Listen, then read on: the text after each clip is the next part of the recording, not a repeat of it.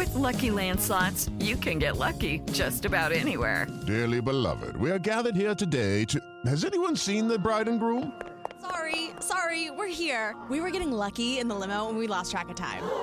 No, Lucky Land Casino, with cash prizes that add up quicker than a guest registry. In that case, I pronounce you lucky. Play for free at LuckyLandSlots.com. Daily bonuses are waiting. No purchase necessary. Void were prohibited by law. 18 plus. Terms and conditions apply. See website for details.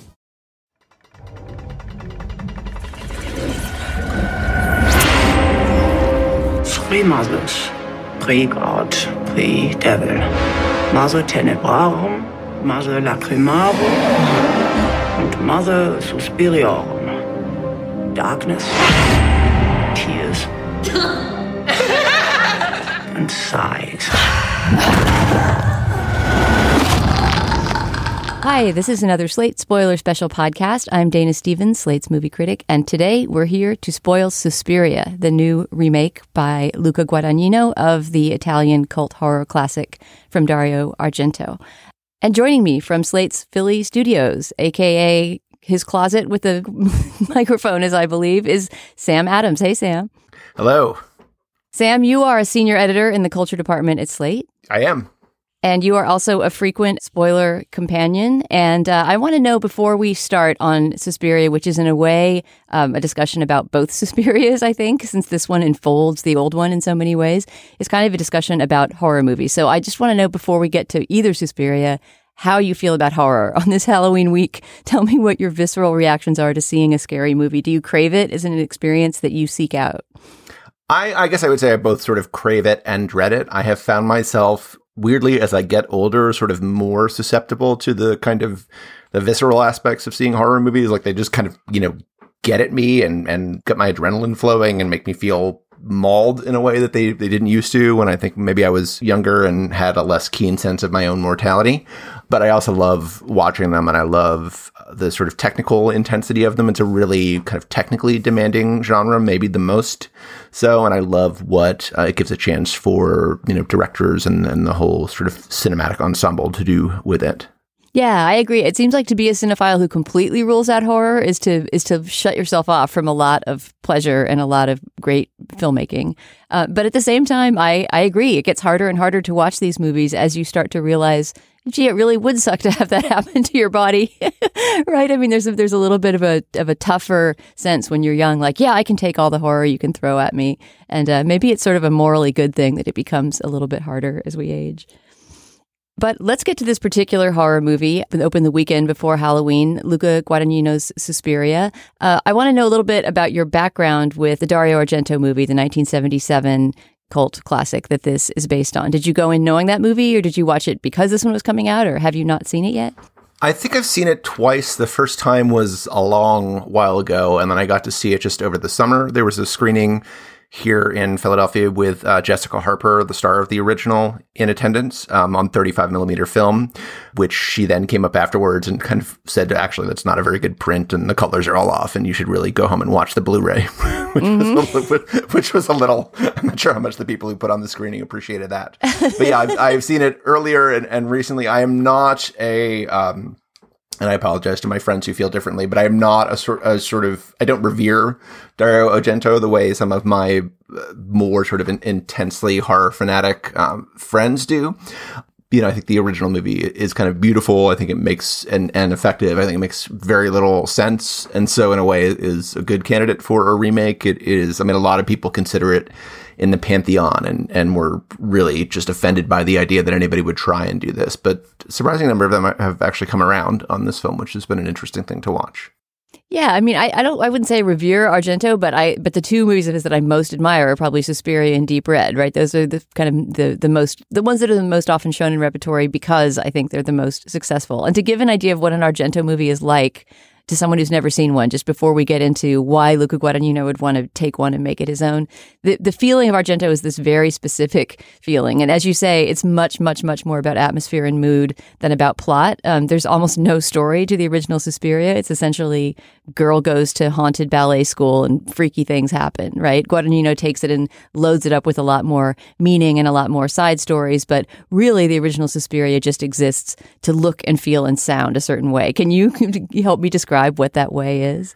I mean, I, I, think maybe the best way to describe it is there is, as you say, not that much plot in the original, but there is a close up of a knife kind of going into somebody's still beating heart um, after their chest has been ripped open. So he's very into the, the extremely sort of physical aspects of, of people being stabbed to death. I mean, this is not a, a movie where people get killed and just kind of fall over.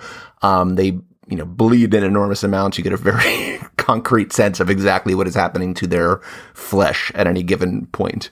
But um, but unlike, for example, I don't know, unlike what we would think of as a modern slasher gore extreme saw kind of movie, the gore is really really stylized and uh, and and fake looking, right? So that the blood looks sort of like magenta colored paint. It's not even really the right color. Everything is always drenched in lurid colors in that original Suspiria, and uh, and they're not necessarily colors that are coming from any light source that you could imagine on the screen, right? Everything just suddenly becomes bright green or um, you know bright violet, purple, and uh, and it really is all just about jolting the viewer from those those moods one to another.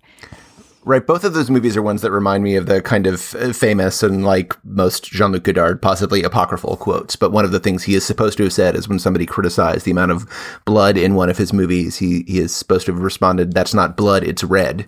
Mm-hmm. Um, and both Suspirias are very much not blood, it's red movies. Yeah, they're all about, yeah, exactly. They're just all about the feeling. But I do find them scary. And I do think that that property is a great one for Luca Guadagnino of all directors to to retake and try to do something new with. Not totally sure that I loved what he did with it, but but it makes complete sense that a director like Guadagnino, who if you're not familiar with him, is the director most recently of Call Me by Your Name, but also of a, a, Tilda Swinton starring movie from a few years back called I Am Love that is also all about color and sensation and spectacle, right? That seems very Argento esque in its in its uh, aesthetics. Um, he seems like the right guy to take on Suspiria. But at any rate, he has taken this property from 1977 and done something wildly different with it. And this movie, this new Suspiria, is a very divisive one. I'm curious to hear what you have to say, and I, I kind of hope we disagree on some stuff so we can battle it out because it's the kind of movie that while I felt, found it somewhat disappointing and gave it overall, I guess I would say, a negative review, I'm really glad to have seen it. I'm really glad to have written about it and to be talking about it because it offers a lot to chew over. What was your just basic yes or no response to the new one? Uh, I, I, mean, I think it's a pretty emphatic yes. I mean, there are things are about it that I definitely think don't work and are, are kind of ridiculous. Um, but I very much enjoy that ridiculousness, and there are parts of it um, that I love a great deal. So overall, I think there are many more things that kind of work in its favor than against it for me. All right. Okay. Then maybe we'll argue out some bits. So as we start with the new one, try to remind me because this is a very nested structure with incredibly complex timelines and multiple flashbacks and points of view kind of shifting and characters added from the original. So where do we start with this new Suspiria?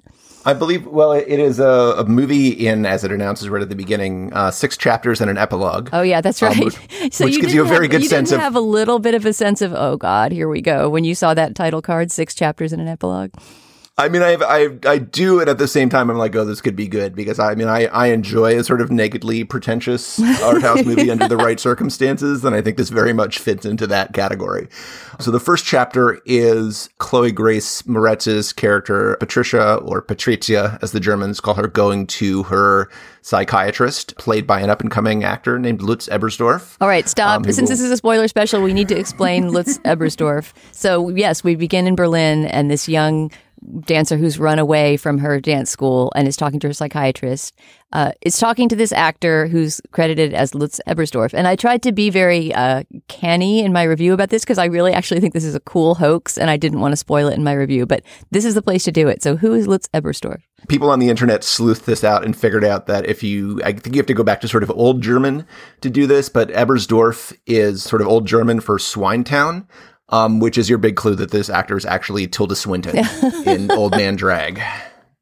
I didn't even I didn't read about the language sleuthing. That's awesome. Yeah, Tilda Swinton in a lot of latex with a apparently quite detailed prosthetic penis under her mm-hmm. clothing. right, which she requested from the makeup man, right? Just so she could feel herself into the role more more completely. So I have to hand it to them. I watched this all the way through having no idea that that was Tilda Swinton and discovered it all afterwards in research. And, and not only that, I wouldn't even have known for sure that it was someone in age makeup. It's I suspected at a certain point that it might be a younger man in age makeup and couldn't figure out why they just wouldn't cast an older man.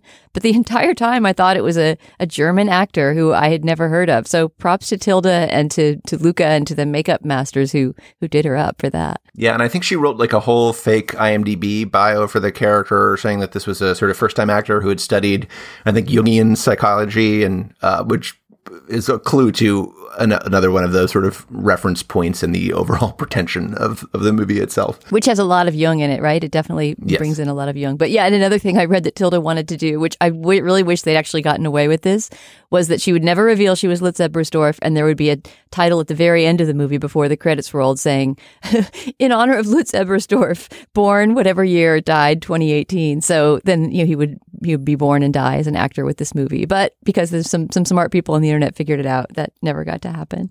Yeah. So anyway, so the first uh, the first scene is is very agitated Chloe Grace Moretz um, coming in and explaining to this psychiatrist that she has been attending this dance academy, which is actually run by a sort of coven of, of witches who are doing this, all sorts of crazy secret things behind the walls. The psychiatrist does not believe her. She runs out and is not seen again for some time. So that gives us a sense that something very creepy is afoot, but um, not what, and sort of introduces a big theme of the movie, which is the idea of kind of delusion or or collective psychosis, and you know whether or not you can believe what you see or hear or feel. Right. Introduces that theme and also introduces a political theme that's completely absent from the original Suspiria. So this movie's set in 1977, which happens to be the year the original movie came out and was also the year of the so-called German Autumn when there were all of these revolutionary activities, essentially leftist political violence going on in Germany and uh, and there was a German aircraft that was hijacked and that's all in the movie as sort of background in the sense that you know somebody turns on the radio or the TV and that's always happening in the background. And I believe there's an implication at the beginning. She may even say it that the very agitated character played by Chloe Grace Moretz wants to run off and join the Baader Meinhof gang one of the groups that's per- perpetrating this violence. Yeah, she leaves him with her journal, and the two things it documents is there are these sort of elaborate, you know, pentagram-like drawings of how the of sort of the coven's iconography, and then the other thing are all these sort of political statements about her getting increasingly radicalized by the things that are going on in the world around her. Right. And that's something that's going to carry on and become more and more important throughout the movie. And that I don't think is perfectly well handled, this political thread, but I kind of do admire that he's trying to put it, he's trying to take it on and, you know, do so much more with this movie. So, okay, I don't know if this is quite where the chapter break is, but at any rate, then the next, the next logical break takes us back to the dance school. It's called the the Markos School of Dance, and it seems to be this somewhat famous company, right? It seems to be something like maybe the Pina Bausch or the Martha Graham Company of of Germany or something, and uh, and is both a dance company and a dance academy or kind of boarding school of some kind because in good coven fashion all of the dancers actually live on site at the school and just um, you know are, are are lorded over by these strict dance teachers who may or may not also be witches Um, and it is, it is, I mean, as you mentioned, it's sort of an, an entirely female environment, which is a lot of what's going on in this movie. Know, it's one of the reasons why, one of the sort of more interesting ideas behind why they might have cast Tilda Swinton in that role. I mean, it's, it's, you know, basically a, a dance academy filled with young women, um, staffed by middle-aged to older women and there there's basically no male presence in there until later in the film when the police start investigating and having the only significant male character in the movie actually played by a woman just kind of underlines that sense of the kind of world that we've entered. yeah you're right. Every other character every character played by an actual man is explicitly mocked and humiliated right? I mean there's not there's really no space for the male in this in this world. Um, so the next young woman we see who becomes the protagonist of the movie, this is a reprise of the character played by Jessica Harper in the original, is Susie Bannion. I love the kind of American blandness of that name. It's so perfect for this, you know, the shady European world she's going into. And Susie Bannion is played by Dakota Johnson. Um, not a dancer, but she studied dance for a year in order to take this role, I think. And uh, and she needs to kind of prove herself to Tilda Swinton, who now, as a woman, is playing um, what's her character's name, Madame Blanc, the the lead teacher at the academy. Uh, yes. So Dakota does her audition, which needs to get across the point to the audience, and you sort of have to d- suspend some disbelief to believe this that she is such a prodigious dancer that you know, with no training or no recommendations whatsoever, she's like the Jennifer Beals in Flashdance, right? She just dances her way into the company by sheer skill. Right, and another part of the character's background, which you sort of get a little bit at the beginning. We see sort of an envelope with a return address that gives us a hint to this, but a lot of it comes in flashbacks. Is that she's come from this, you know, very restrictive sort of traditional um, Mennonite community in the U.S. and somehow become a, a kind of genius modern dancer and found her way to this dance academy in Germany, despite um, coming from that, which is just another, not a thing the movie does very much with, although it kind of keeps going back to that. And that's one of just the more kind of confusing aspects of it. But there's just a lot of, this is a very, very sort of piled high cart of iconography, this movie. He just kind of throws in everything he can think of. Yeah, she's got to have a backstory, and then ref- later on, Lutz Ebersdorf's character is going to have a big backstory having to do with the Holocaust. I mean, there is nothing he will not throw in to this kitchen sink. Like, what do you know won't throw in, and kind of in terms of thematics, politics, you know, psychology, whatever he wants to put in there, he'll put in there. And I find it kind of an unwieldy stew, but but you kind of have to respect the maximalism, right? So, main story of the movie begins, and Dakota Johnson's character, Susie, immediately starts to establish this intense connection with Tilda Swinton, who at first we see mainly as just a, a very charismatic dance teacher. And uh, this is something the movie could have done a lot more with. I love a movie about pedagogy, you know, a movie about a, a mentor mentee relationship gone bad. And this movie has moments of hinting that it's going to be that, that it's going to be about this teaching dyad that's established between Dakota Johnson and Tilda Swinton. I don't think it really goes far enough down that road and investigates the psychology of of pedagogy as interestingly as it could, but it does establish early on that these two have something in common. That that she, that Tilda Swinton sort of sees Susie as someone who's able to dance this very dark choreography of this piece they're trying to put together about the Holocaust uh, in a way that none of the other dancers can. And uh, and so the corollary to that sort of being that she's ideal coven fodder, right? She's somebody who's sort of able to connect to dark forces through dance right from the beginning.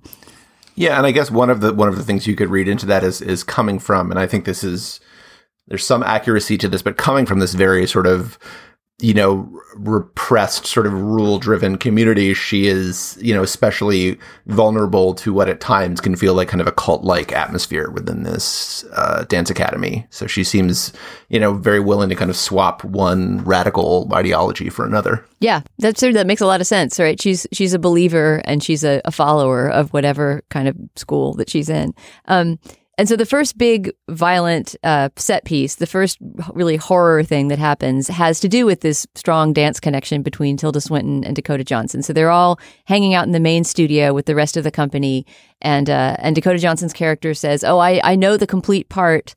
I guess the departed dancer, right, is the idea that she needs to fill in for Chloe Grace Moretz's character, who's who's run away from the coven slash school. Um, and so yes, they're switching the, around the roles. Fill, yep. Right. They're switching around the roles of who's going to dance the lead. And even though it's literally her first day at the company, she says, I can do it. I know it by heart from having, you know, seen you guys come to the Mennonite Cultural Center or wherever she saw them. And, uh, and she proceeds to demonstrate this, uh, this really dark, twisty, I think Martha Grahamish looking sort of dance. And as she's doing it, she she becomes through Tilda Swinton, I guess, psychically connected to this other young dancer, Olga, who has started to figure out what's going on, is terrified that she's living in a coven and is trying to flee the academy. But we watch in parallel cross cutting as uh, she instead, Olga, that is, gets locked into a separate studio on a whole different floor, quite distant from where Dakota Johnson is dancing, and is nonetheless controlled, almost remote controlled, like a puppet by by Dakota's movements, uh, in such a way that I mean, this is really well done. I have to say, I had high hopes for this movie during this scene in such a way that every kind of temporarily twisted position that Dakota Johnson assumes, the other dancer is permanently twisted into, right? So you can imagine she's just getting turned into this like bone broken pretzel by the end of the scene and slammed against the walls of the studio. And it's just, it's, it's pretty hardcore. Did you agree with me that that scene worked incredibly well? Yeah, that scene is, is pretty staggering. I think it is certainly one of the highlights of the movie. It's also one of the parts of it that is taken, I guess, with credit insofar as Luca Guadagnino has talked about it in, in interviews, but without sort of authorization, I guess. But a lot of some of the images in there are kind of basically taken from or heavily re- reminiscent of some of like Ana Mendieta's images. Um, but yeah, it's this The photographer, you of mean?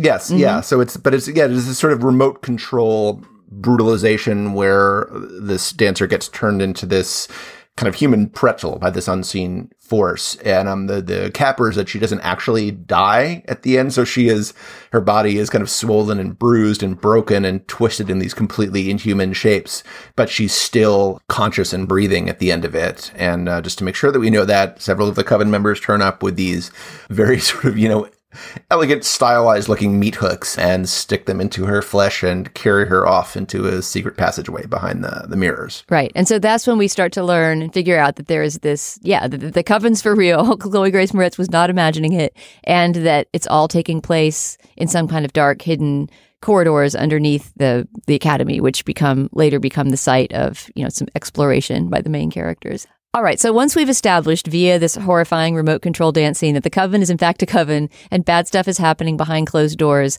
what's the next set of themes that the movie dives into? Well, we find out that there's a power struggle going on in there via a scene um, where you eventually gather, and a lot of the things in this movie you kind of have to pick up along the way, but you gather that the members of this coven are sort of voting as to who is going to be their lead. I mean, you find out that they are run by this mysterious quasi immortal witch named Helena Markos. And there's a, vote about who is going to, who they're going to follow, kind of who's going to lead the coven forward. And it's between um, Helena Markos, who we end up not seeing till the very end of the movie, and um, Madame Blanc, who is Tilda Swinton's character. And there's a, a voice vote where they're voting for Markos and Blanc. And the whole scene is kind of done in exterior with uh, subtitles, and the subtitles are kind of labeled by character. But I don't think at this point, and for me, really at basically any point in the movie, I don't I don't know who ninety percent of those characters are. So it's saying you know Tanner, or Milius, or Right. Vendagast, and I don't I don't have any idea who these people are. I didn't even recognize half the actresses. I mean, I got to the end of the movie and saw Sylvie Testude in the credits, and um, eventually kind of figured out who she was. I think she's the character who's wearing kind of like a Three Stooges wig and big glasses and maybe weird teeth. Yeah, the Um, one who, as long as we're spoiling, stabs herself in the neck at some point during the movie, and we don't quite know why. I think she just can't take it anymore. She's she's she's witched out, right? She just wants out of the coven. Right, but you mentioned in your review that uh, Argento kind of cast the original movie with a lot of these kind of classic, sort of you know grand dames of um, Hollywood and European cinema. Right, Joan one- Bennett, Alida Valli, Udo Kier is one of the evil dudes in the first movie. There's just this great kind of Euro horror, uh, you know, gallery of, of, of weirdo meanies. Right, and in this one you have people like Ingrid Caven, who was a kind of regular in like the films of um, Rainer Rainer Fassbinder, who's a big influence on this. Big influence, movie. yeah. A lot of Yes. Fassbinder in the look, yeah. Oh, I kind of suspect he would have hated it, but um, Right. that's neither here nor there. Yeah. So anyway, so we find out that there is a this you know power struggle going on in within the coven itself, and that and that it has to do with paying allegiance to these kind of dark forces, which we still don't really understand, but um. Eventually, we kind of get the idea has to do with this uh, trinity of three mothers, uh, one of whom is uh, Mother Suspiriorum, who comes to play a, a big part in the end of the movie. And that, of course, there's also all kinds of um, Argento Easter eggs throughout this movie, and the whole thing of the three mothers, I think, is is one of those because Argento had what he eventually called the Mother trilogy, which um, Suspiria was the first entry in. Although it took, th- you know, more than twenty years, thirty years or something to complete this trilogy, the last movie, and it was made in the 2000s sometime. But I believe that he identified these three movies with you know, three different kind of mythical mothers. I mean, Argento himself is really into all this mythical Jungian archetypal stuff, right? So in a way, the, his sensibility overlaps with what Guadagnino is trying to do. Although I think Guadagnino is also layering in more kind of political and social weight than uh, than Argento was in the original. Yeah, I mean either either layering in or just kind of pouring on top. I think depending on Yeah. how successful you think it is. Yeah, layering makes it sound like he's making a nice lasagna and kind of measuring it out. He's just more like throwing it all on there in a, in a big old heap. Okay, so the other backstory I think we need to get into, and I'm not quite sure where that comes in in, our multiple chapters, but Lutz Ebersdorf's character, what is it? Dr. Josef Klemperer also has a backstory that becomes a bigger and bigger part of the movie as it goes along. Yes, so we find out eventually, and I think this is this is pretty late, but we start to find out that he has a wife who was uh, taken away in in the Holocaust, and um, he you know believes uh, died, but is never has never been sure for thirty years. And one of the things that the movie's dealing with is there's this contemporary uh, political unrest. But it is still, you know, Ger- Germany 32 years after the end of World War II. And there's a real sense of that underlaying things that the building in which the Dance Academy is uh, located has a, you know sort, sort of looks like an old bank or something like an old just an old stone building and there's a logo atop it that says you know tons group a dance group.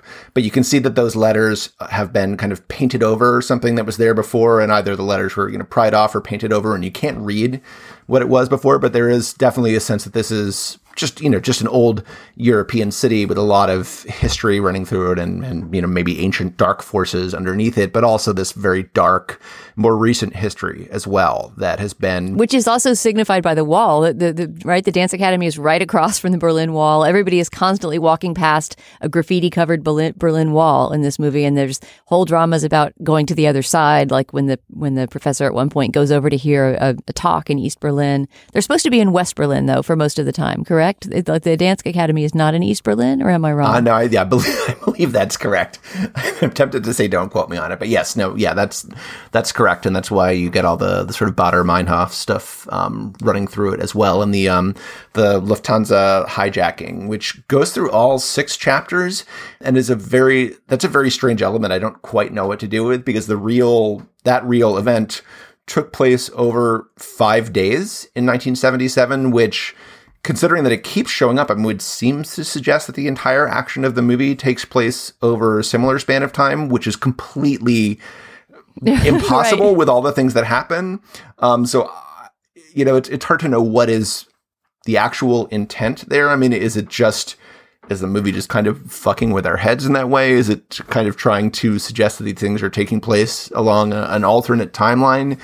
Somehow, I've heard it suggested. Um, I talked to. Um, I don't think she's written about this yet, but Alison Willmore from BuzzFeed has kind of suggested that maybe that eventually suggests that the whole movie, especially given how it, it winds up, is maybe this whole hallucination of Lutz Ebersdorf's just takes place over this period and is really about his own guilt about his wife being taken away and not having done enough to prevent that. It's, you know, to a certain extent, I, I feel that I don't know, the more you try to nail this stuff down, um, probably the less I would like the movie. So I'm inclined to just leave some of it where it is. But yeah, that's a very b- bizarre element of it that I do not know how to explain, frankly. That's true. Yeah, yeah. That nobody would have ever put together a dance performance so quickly if it really took place over a five day Right. period. But so so so that the the Lutz Ebersdorf backstory, which grows and grows in importance, has to do with his his as you say his wife left behind in the Holocaust. Who it's implied he could have gotten out. That there were chances that they could have gotten out of Germany and he could have saved her life if he'd acted more quickly. And so he's consumed by guilt about that.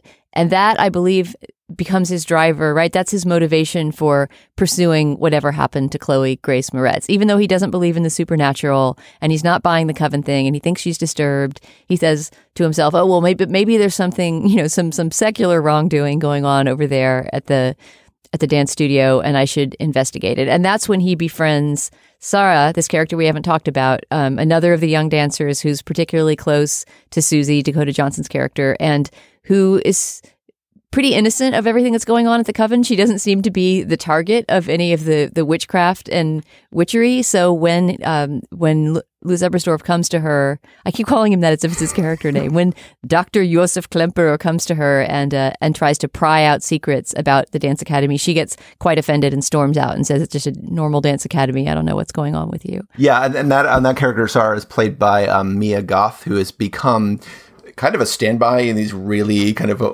over the top, pretentious, often sort of European art movies. She's in Claire Denis' High Life. She's been she's made movies with Lars von Trier. She was in a, a, a Cure for Wellness a couple years ago. I mean, she's not I, I dare say, you know, sort of an especially sort of, you know, supple or, or like layered actress, but she's got you know really interesting taste in in projects. Yeah, she was in the second uh, second of Lars von Trier's Nymphomaniacs. So you know whatever quality it is that makes directors kind of keep picking her up. I mean, it has resulted in a very uh, very strange and interesting filmography thus far.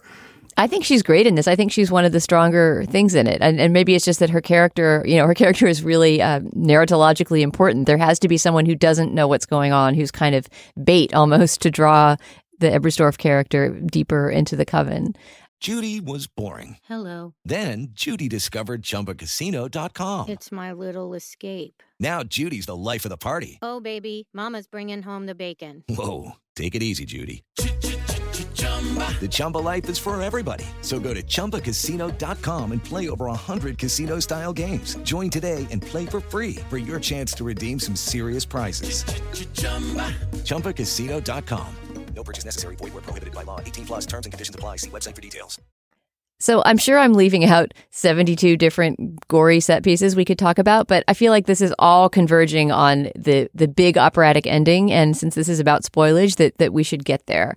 What we need to know about the ending is that the big performance is being put on of this this Holocaust themed dance piece called Volk, which I believe seems to have been a holdover. Right, it's a dance piece that was done before, right after World War II, and this is the first time it's been performed since. And the last time, yeah. So this is an old piece that they're reviving, which is why Susie already knows it because she saw them do it. I think she even says at the Martha Graham Center um, in in New York. And then so this yeah, this is the last time they're doing it. She's going to dance the lead, and Dr. Klemperer decides that he's going to attend this. And while they are are giving this performance, Sarah Mia Goth decides that that's the time that she's going to sneak off into the secret passageways and find out what is really going on. So there's a lot of sort of tense, uh, you know, kind of Godfather style uh, cross cutting between these two things, and the dance keeps getting sort of you know more violent and weirder and she is winding her way kind of deeper into these you know passageways of the dance academy um, and eventually finds um, Chloe Grace Moretz's character Patricia, who we have not seen um, since the beginning, and um, and she has become this sort of I don't know modeled kind of desiccated, like naked but not dead husk, who is just lying past. There a, there was a kind of partially amputated figure that comes crawling at her out of the darkness. There are all these sort of young female bodies in various states of having the life sucked out of them hidden in the back and i think we're you know we're meant to or we're given the idea that that life force is, is going to keep this you know this witch helena markos alive. So this whole dance academy is sort of a big uh, kind of life sucking factory Right, right. So the idea is not to kill the girls. The idea is to keep them in this kind of undead state where they somehow provide fuel for the unseen Mother Markos to keep on living. Now that we're talking about it, it's really creepy as hell. Yes.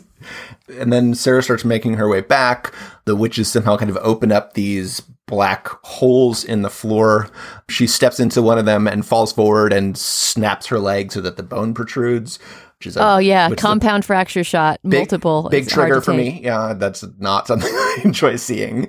And then after she is hobbled, the witches come and fix her leg, and she she goes into kind of a fugue state, and then comes and joins the the Volk performance, and then has had this sort of angry red welt on her calf, but is still able to dance through it. And you get the sense that that's all sort of bad things are being happened, that this dance is kind of also a ritual that is going to culminate in something but then it doesn't quite go off as as planned, and so everyone in the room does not die the sort of horrible deaths that you're imagining they might, but you know that there is still a, a kind of ritual to be performed, and that is you know where the movie ends up heading. And so the dance, I believe, if I remember right, the dance ends because Mia Goth's character, Sarah, she of the compound fracture, suddenly collapses, right? Doesn't she suddenly, either her wound opens up or she just can't make it on in the middle of the dance? They stop the music and she's carried out. And that's the moment that Lutz Ebersdorf's character gets up from his seat and starts making their way into the, the crowd to see what's going on with the dancers. And I can't quite remember how do things devolve into the insane bloodbath that becomes the last scene or two of the movie?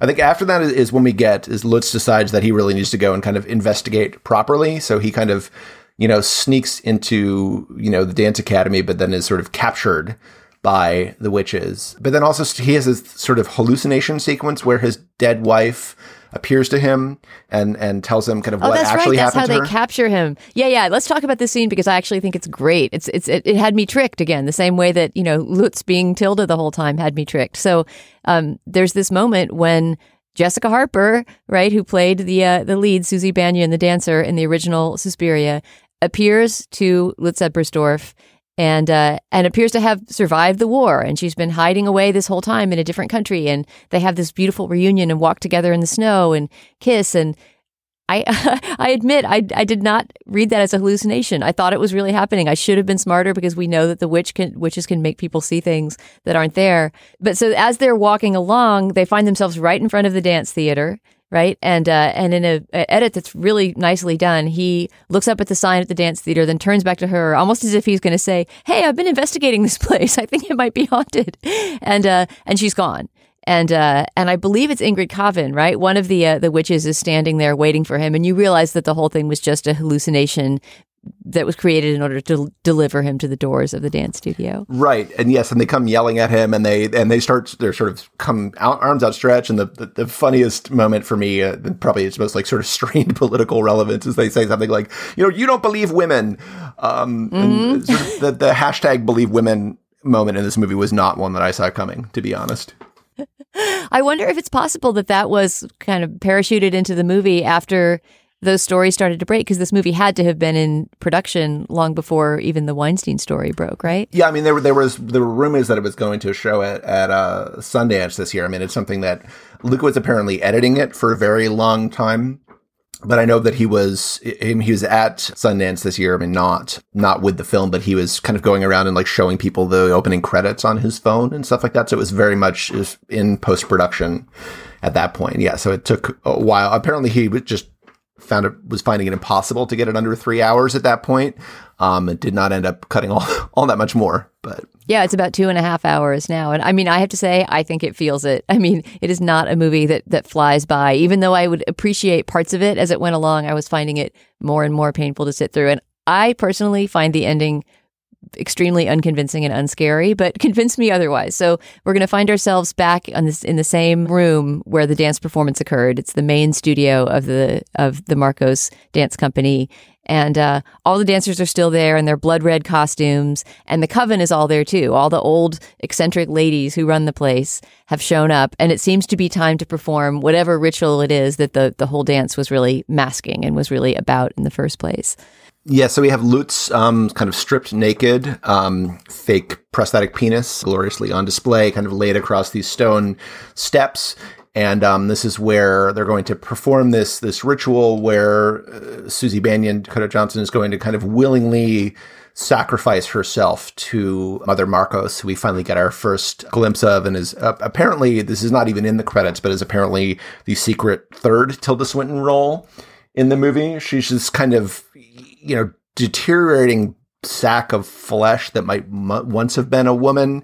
Um, very hard to tell at this point, but yes, really cool and, prosthetics. Did you um, notice that one of her arms has an, had an extra little baby arm growing out of it that moves on its own? It was incredibly creepy. It was actually one of the best sort of body horror moments in the movie, and it was a complete throwaway. There was no close up of it or anything, but yeah, she had a third baby arm. Yeah, she looks a little bit like kind of Baron Harkonnen in the the Dune movies. Right, like or like Jabba the Hutt after a really really bad couple nights on the town. Yeah, it's just not it's not a pretty sight at all. Apparently, a, an essential part of the ritual is that the sacrificial young woman has to kind of give herself willingly, which uh, Susie has apparently been kind of you know brainwashed or mind fucked or whatever enough to do. Madame Blanc's Tilda Swinton's character is kind of saying, you know, wait, I feel like something's not right here. Something's not quite going right. Why does she Um, say that? That's that's a plot she- question. Why, I mean, obviously it's a fucked up situation, but what does she feel is not going the way she wanted it to be going in that ritual? Yeah, I mean, I think the, you just get the sense that it's a feeling at that point, and because and because you know that she is opposed to Helena Markos. I mean, that she, she might just be something that she's kind of, she seems to be sincere, but I, certainly her fellow uh, coven members feel like it's something she's just kind of making up to, you know, stop this from happening. But does she realize the truth, which is that there's about to be essentially like a, a, a an occult mob hit on her and all of her supporters? I mean, it's essentially going to be the Markos wing versus the Blanc wing, and she somehow senses that right before it's going to happen. Yeah, I mean, I think she senses that something something bad is is about to happen, but unfortunately does not know what. Um, so yeah, so this is where you get the big twist in the movie and the the major uh, departure from um, Argento's original. I mean, the movie doesn't follow it very closely to begin with, but the basic outlines of the plot are the same until we get to this point when it is revealed somehow that Susie Bannion actually is Mother Suspiriorum, this kind of ancient, you know, one of the three mothers that this coven has been worshiping. And instead of giving her life force to Helena Markos, um, she kills her. And then we get finally the shots of all the, the witches who voted for Markos in that earlier scene. When we didn't see them, we get all the individual shots of them saying Markos. Mm-hmm. Um, and then they all, one by one, are kind of exploded into these big uh, blasts of blood and, and flesh. Somehow, somewhere in there, Mother Markos musters enough power to give a kind of, you know, sort of disembodied karate chop to the back of Tilda Swinton's neck. Uh, so Madame Blanc has her head not quite severed from her body, which then starts, you know, gushing yet even more blood so as you know the the sort of young women that the coven has brutalized in all these various ways including Sarah Mia character who, who, at this point has had her belly slit open and her entrails kind of slid out onto the floor and she's kind of grabbing them in her hands but is not quite dead. All, all these bodies are being kind of exploded around them. Then eventually once she's gotten done with that, Mother Suspiriorum, who is uh, Susie Bannion, comes and asks each of the girls, those wounded girls, what they want, and they all choose death. Um, I have to say then... that moment was kind of incredible. I, I, mean, I was I found that that scene such an overload that I couldn't feel much during it, scare or otherwise. And I thought it was staged in such a way that it just it sort of just seemed like pure spectacle. But that moment when Dakota Johnson goes around and asks all three of those incredibly damaged girls, "What do you want?" and they all just basically whisper, "I want to die." I, I actually did get a shudder. That was really terrifying. And it also brought kind of kindness into the last scene in a way that we'll see in a moment with the Lutz Ebersdorf character, too, which is the last thing you expect at that moment, right? You would expect Dakota Johnson's character to be glorying in her beautiful new evil. But there's this there's this idea, there's this very sinister kind of idea that she's going to be a tender, caring mother even within her evil, you know, which is precisely, of course, how Mother Markos and Tilda Swinton before her extended their empires by kind of pretending to be these, no, maybe not even pretending, but also channeling, you know, this caretaking maternal spirit. So, I mean, that to me was, was the eeriest moment near the end. Yeah, and there's all these sort of flashbacks within the movie to Susie's relationship to her own mother and her sort of death agonies, which may she may be remembering or may actually be taking place during the period that the the movie is taking place. I think that's not entirely clear. Right. But her mother has, you know, the strict Mennonite has come to regard Susie as this kind of abomination for some reason. At one point, I think she refers to her as the shit I smeared on the world. Right. Which, if her daughter is, you know, turns out to be the sort of fleshly vessel for this ancient evil witch, fair enough. Mom may have a point. um, there, but yeah, so there's all these kind of, you know, sort of semi digested like mother issues flowing through it that somehow come to a point here in a way that, uh, you know, I choose to sort of enjoy the, the spectacle. And I, th- I think those small moments you, you point to are very effective. There's one amazing shot of Madame Blanc after she's had her head nearly severed where it cuts back to her and she's just kind of standing there in this frozen posture, but she turns her head sideways and kind of blinks. Um, right, and you see that she's also going to be one of those people in the undead state, and that's almost a comic moment. I mean, even though my my theater full of people was pretty freaked out at that point by all the violence and gore, they stopped to laugh when it turned out that Tilda Swinton's semi severed head still had some life left in it. And I sort of wish that the movie had had a little bit more of that black humor from time to time because it was laden down with a lot of heavy, serious stuff. And Tilda Swinton can do both. You know, she's somebody who can both legitimately terrify you and then get a laugh as well. And then he could have milked that a bit more.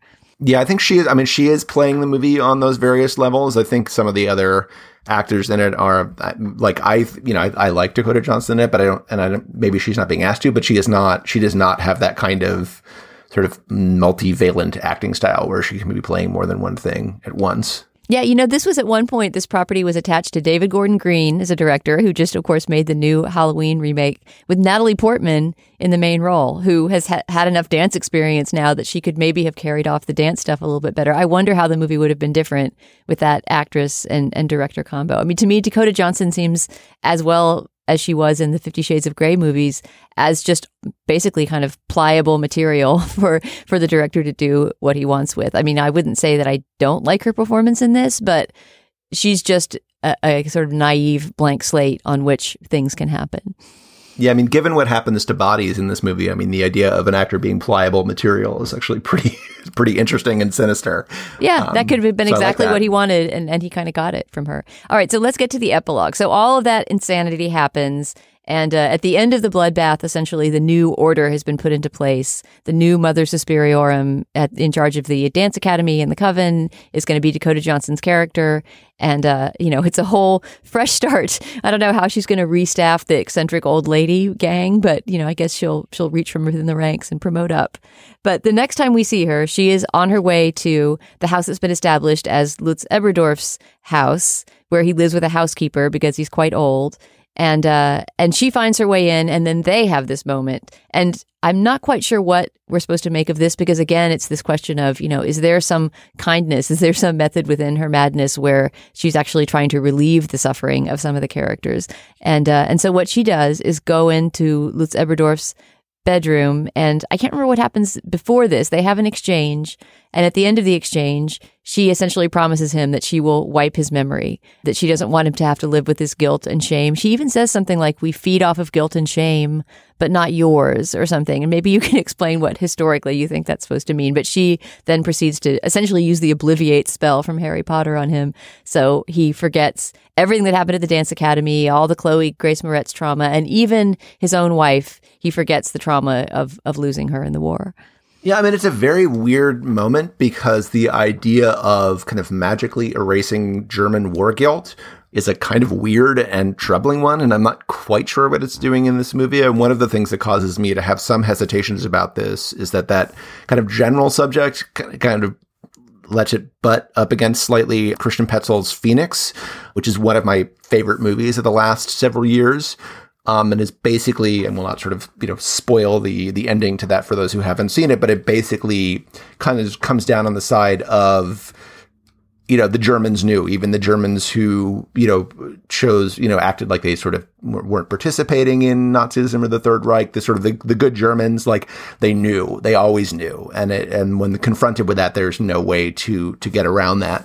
And for this movie to come down on, you know, basically this sort of, you know, evil character, but also with this Mhm. benevolent side, decides to give this this elderly German man a kind of benediction, I guess, in a way, for the death of his wife is a very strange thing. I mean, the movie does not confirm or deny his idea that he could have uh, that he could have saved her. She does kind of come and tell him the truth, which is that his wife actually did, you know, perish in one of the concentration camps. Gives him, I guess, I guess closure would be the word. Now gives him a sort of detailed account of her final moments uh, confirms that she was not alone, that she was, you know, with people who, although they had only kno- known each other for, you know, days or weeks, still managed to care for each other in some fashion. Um, and that her last thoughts were of him. Her last thoughts were of her husband. Right. I mean, so it, it, it seems, of course, this is all coming from a person who's just established as the queen of the coven and, and an evil witch.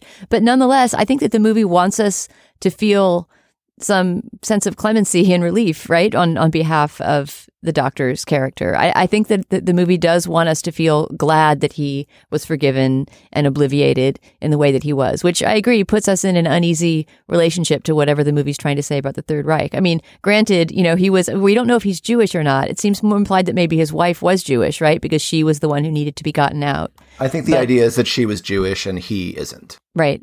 Yeah.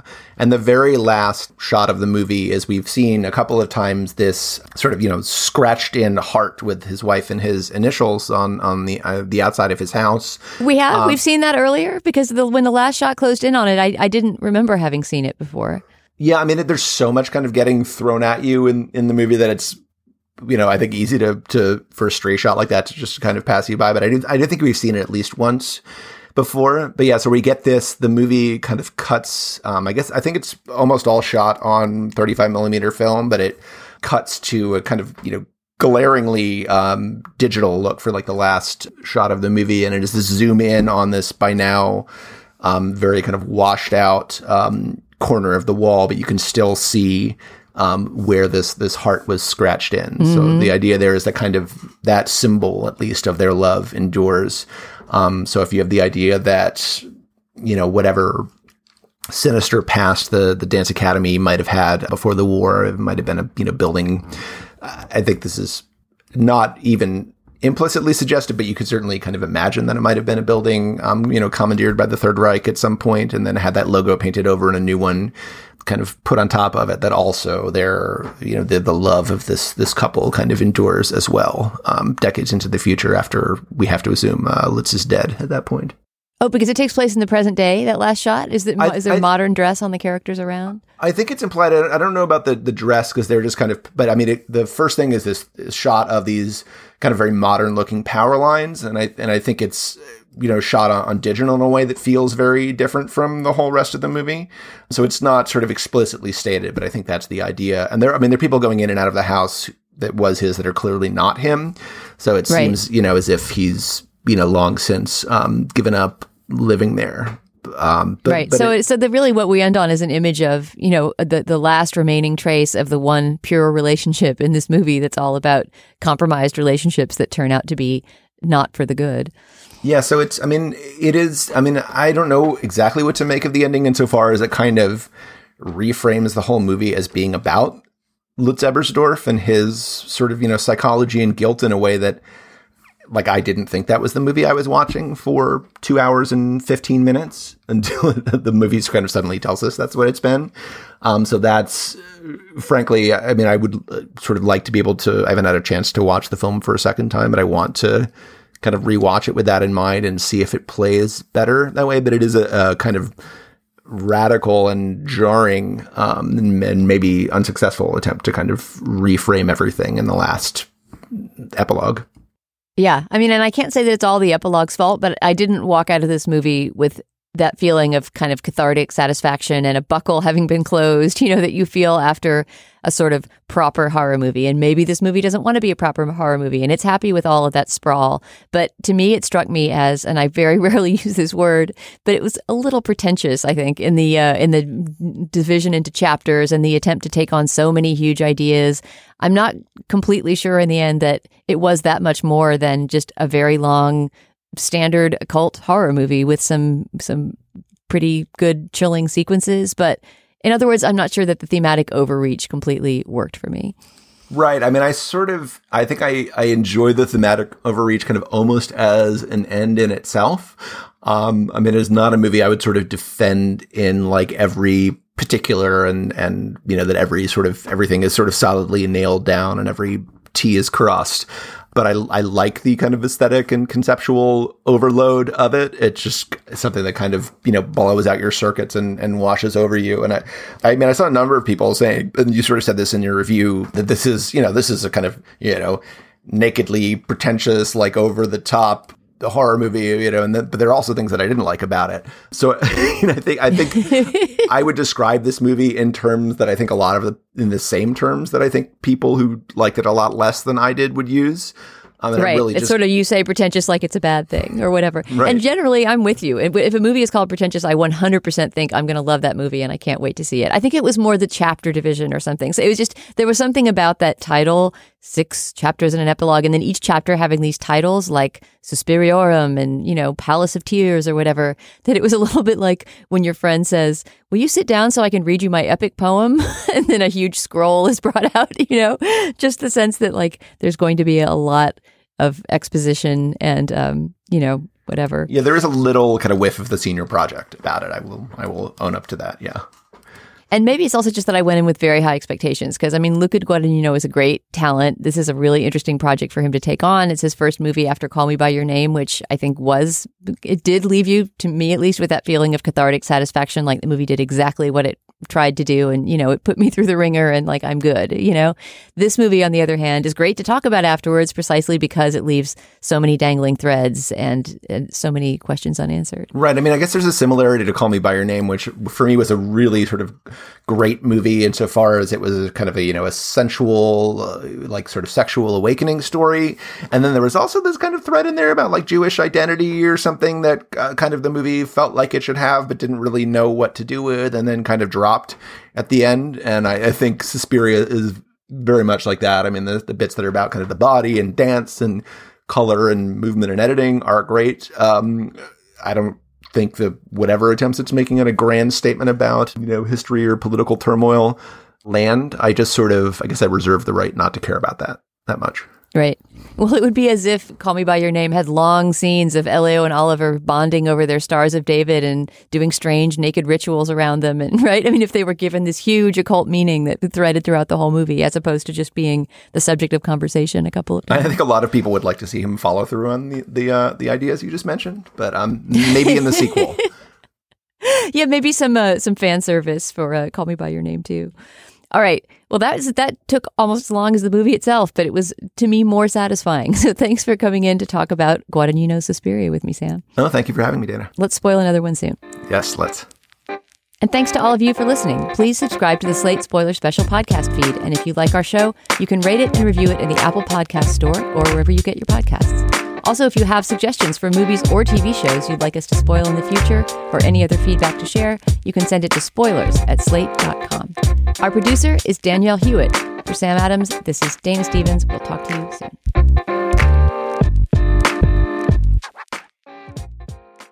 It is Ryan here, and I have a question for you. What do you do when you win? Like, are you a fist pumper? A woohooer, a hand clapper, a high fiver. I kind of like the high five, but if you want to hone in on those winning moves, check out Chumba Casino. At chumbacasino.com, choose from hundreds of social casino style games for your chance to redeem serious cash prizes. There are new game releases weekly, plus free daily bonuses. So don't wait. Start having the most fun ever at chumbacasino.com. No purchase necessary. Group. Void were prohibited by law. See terms and conditions. 18 plus.